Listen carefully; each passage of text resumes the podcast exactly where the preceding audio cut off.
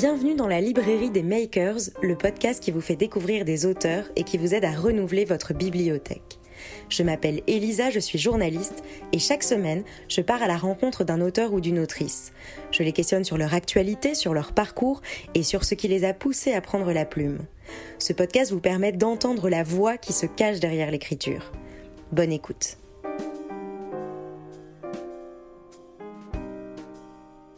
Bonjour Liao Yu. Euh, Bienvenue dans la librairie des makers, je suis ravie de vous recevoir.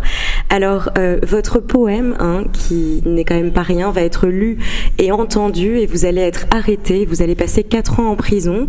Aujourd'hui, vous vivez à Berlin, vous êtes en exil depuis 2011.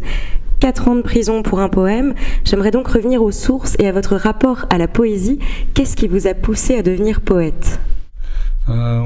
Quand j'étais jeune, dans les années 80, j'ai effectivement écrit beaucoup de poèmes et j'ai reçu beaucoup de prix au niveau national. Euh, et donc j'étais assez connue. Et au moment des événements du 4 juin 1989, j'ai écrit un poème qui s'appelle Le Grand Massacre. Euh, ce poème a été, euh, s'est répandu à travers toute la Chine, il a été connu aussi. Et c'est à cause de cela que j'ai été arrêtée.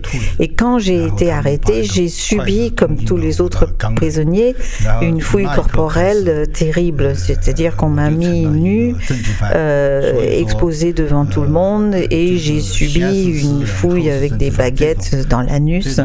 À, à ce moment-là, j'ai eu l'impression d'être comme un lapin écorché à qui on avait enlevé sa peau. Et maintenant, je suis un écrivain politique et ensuite un poète. À l'époque, j'étais seulement un poète.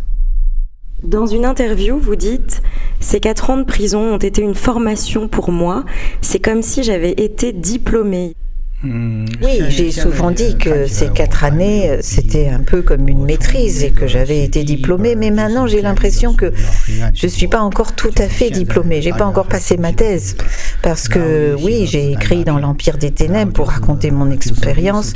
Euh, j'ai écrit des, des, des, balles et de l'opium pour raconter l'expérience de tous ceux qui, après les événements de Tiananmen, ont fait des très longues années de prison, 10 ans, 12 ans, 15 ans de prison.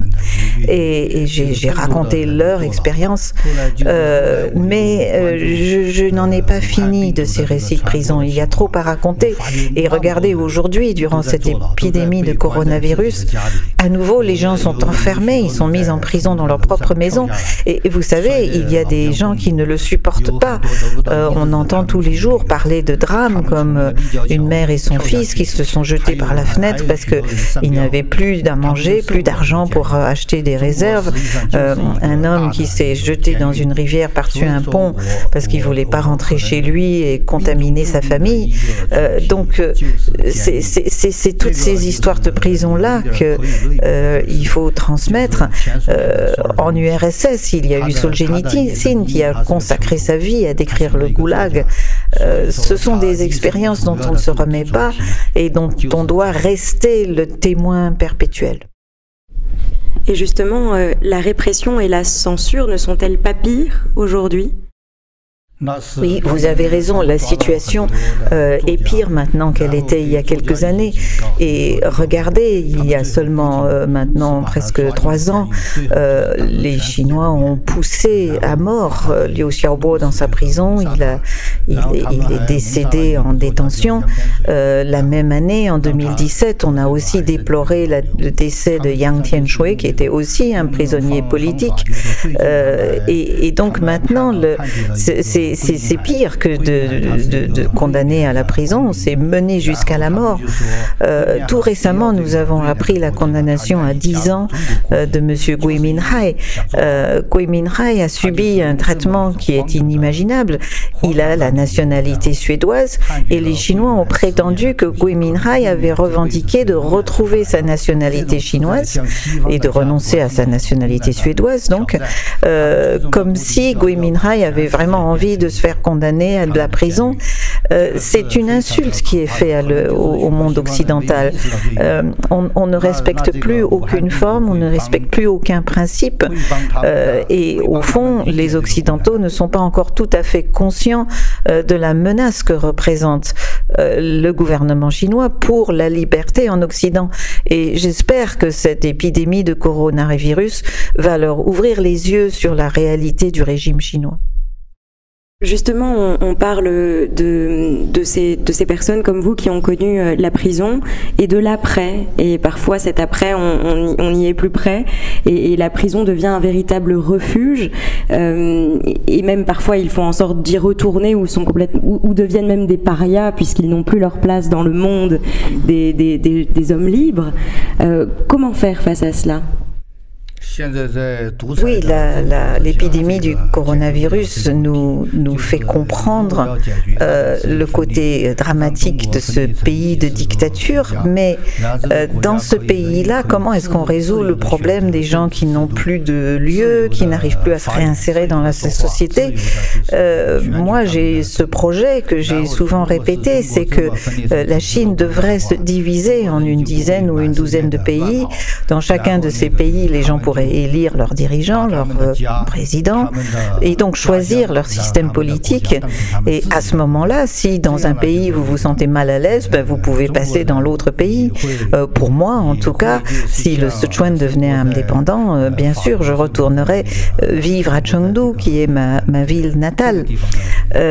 tout cela permettrait aux Chinois de retrouver une relation avec leur pays, avec leurs dirigeants politiques, et éviterait ce, cette espèce d'évasion forcenée. Euh, on voit ces mouvements migratoires euh, vers l'extérieur de la Chine, euh, des milliers, sinon des dizaines de milliers de Chinois qui tentent l'aventure et qui essayent d'aller en Australie, en Amérique, en, Europe, pour trouver refuge. Et face à l'interdit de mémoire qui demeure en Chine, quel est votre combat? Oui, le problème de la mémoire est un véritable problème en Chine. Donc, euh, euh, d'une certaine façon, euh, ce qui différencie les hommes des animaux, peut-être, c'est cette capacité de mémoire. Nous avons une capacité de mémoire formidable. Même si les Chinois ne parlent plus du massacre de la place Tiananmen, même s'ils ne parlent plus de l'épidémie de SRAS qui a eu lieu en 2003, même s'ils laissent passer des tas de choses, en fait, ils n'ont pas oublié. donc, en écrivant je suis là pour stimuler leur mémoire, pour leur rappeler tout ce qui s'est passé justement euh, pour que tout le monde ne sombre pas dans une espèce d'oubli passif. Parce que la censure euh, est terrible, vous avez raison. Euh, mais là encore, pour euh, résoudre ce problème, euh, il faudrait que chacun puisse retrouver euh, le bon côté de la vie chez lui.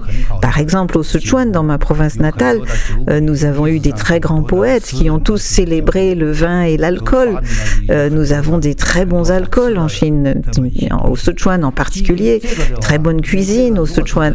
Il faut revenir à toutes ces traditions, continuer à les faire vivre et, et redonner le goût d'un pays euh, un pays admirable. Et là encore, euh, c'est important que les Occidentaux euh, soient conscients de ce phénomène et peut-être nous, nous aident aussi à leur façon à maintenir la mémoire. Mais j'ai des doutes maintenant. si je pense au président Macron en particulier, est-ce que lui est encore capable de se rappeler du massacre de la place Tiananmen en 1989 Je suis pas sûre. Justement, euh, vous parlez de, goût. La saveur euh, de la liberté, ça a quel goût aujourd'hui à Berlin? Le goût de la liberté, euh, pour moi, c'est par exemple de pouvoir faire ma cuisine. À vrai dire, ma cuisine est devenue très célèbre en Allemagne puisqu'il y a même eu la photo d'un de mes plats de, de, viande hachée et de tofu mélangé qu'on appelle le Mapo Tofu, qui est paru dans le Süddeutsche Zeitung. Et le journaliste qui était venu m'interviewer, donc il a pris des photos de moi en train de préparer ce plat, après il a goûté. Alors, il a goûté et puis il a dit Oh là là, je sens plus ma mâchoire parce que c'était tellement épicé, il y avait du, du poivre, c'est un peu un poivre paralysant.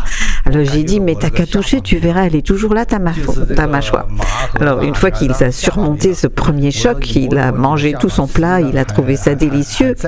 Et euh, moi, euh, je dis, à Berlin, c'est bien, parce que je peux faire un plat qui va vous enlever votre mâchoire, mais on va pas me jeter en prison pour ça.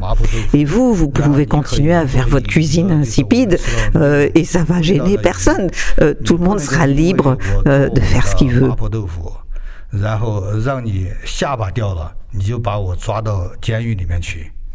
Pour terminer, une dernière question. Il y a beaucoup de jeunes qui nous écoutent. Qu'est-ce que vous avez envie de leur dire Maintenant, je dirais aux jeunes, euh, vous voyez ce qu'a créé la Chine. Elle a créé cette terrible épidémie de coronavirus et vous devez être très prudent. N'imaginez pas que parce que vous êtes jeune, vous ne risquez pas d'attraper cette maladie. Donc il faut euh, respecter toutes les consignes de sécurité, euh, éviter d'aller manger dans les restaurants chinois en ce moment, mais surtout essayer de comprendre ce qui s'est passé. Par exemple, euh, le laboratoire à, Wuhan qui a étudié, qui, a, euh, qui s'est spécialisé dans les virus très graves, toutes sortes de virus, euh, et donc le virus du SRAS qui a maintenant muté en virus du coronavirus, est étudié dans un laboratoire qui a été créé avec l'aide des laboratoires Mérieux, qui sont des laboratoires français. Et donc ce sont des spécialistes, des professionnels occidentaux qui vont en Chine et qui aident la recherche scientifique chinoise à faire des des choses qui sont un peu comme euh, euh, des, apprentis sorciers, euh, des choses catastrophiques qui peuvent nuire à l'ensemble de la planète. Donc c'est aux jeunes d'exiger de leurs hommes politiques d'aller vérifier ce qui s'est passé réellement en Chine et d'éviter dans l'avenir de commettre des erreurs aussi graves. Merci beaucoup Liao Yiwu. Merci beaucoup.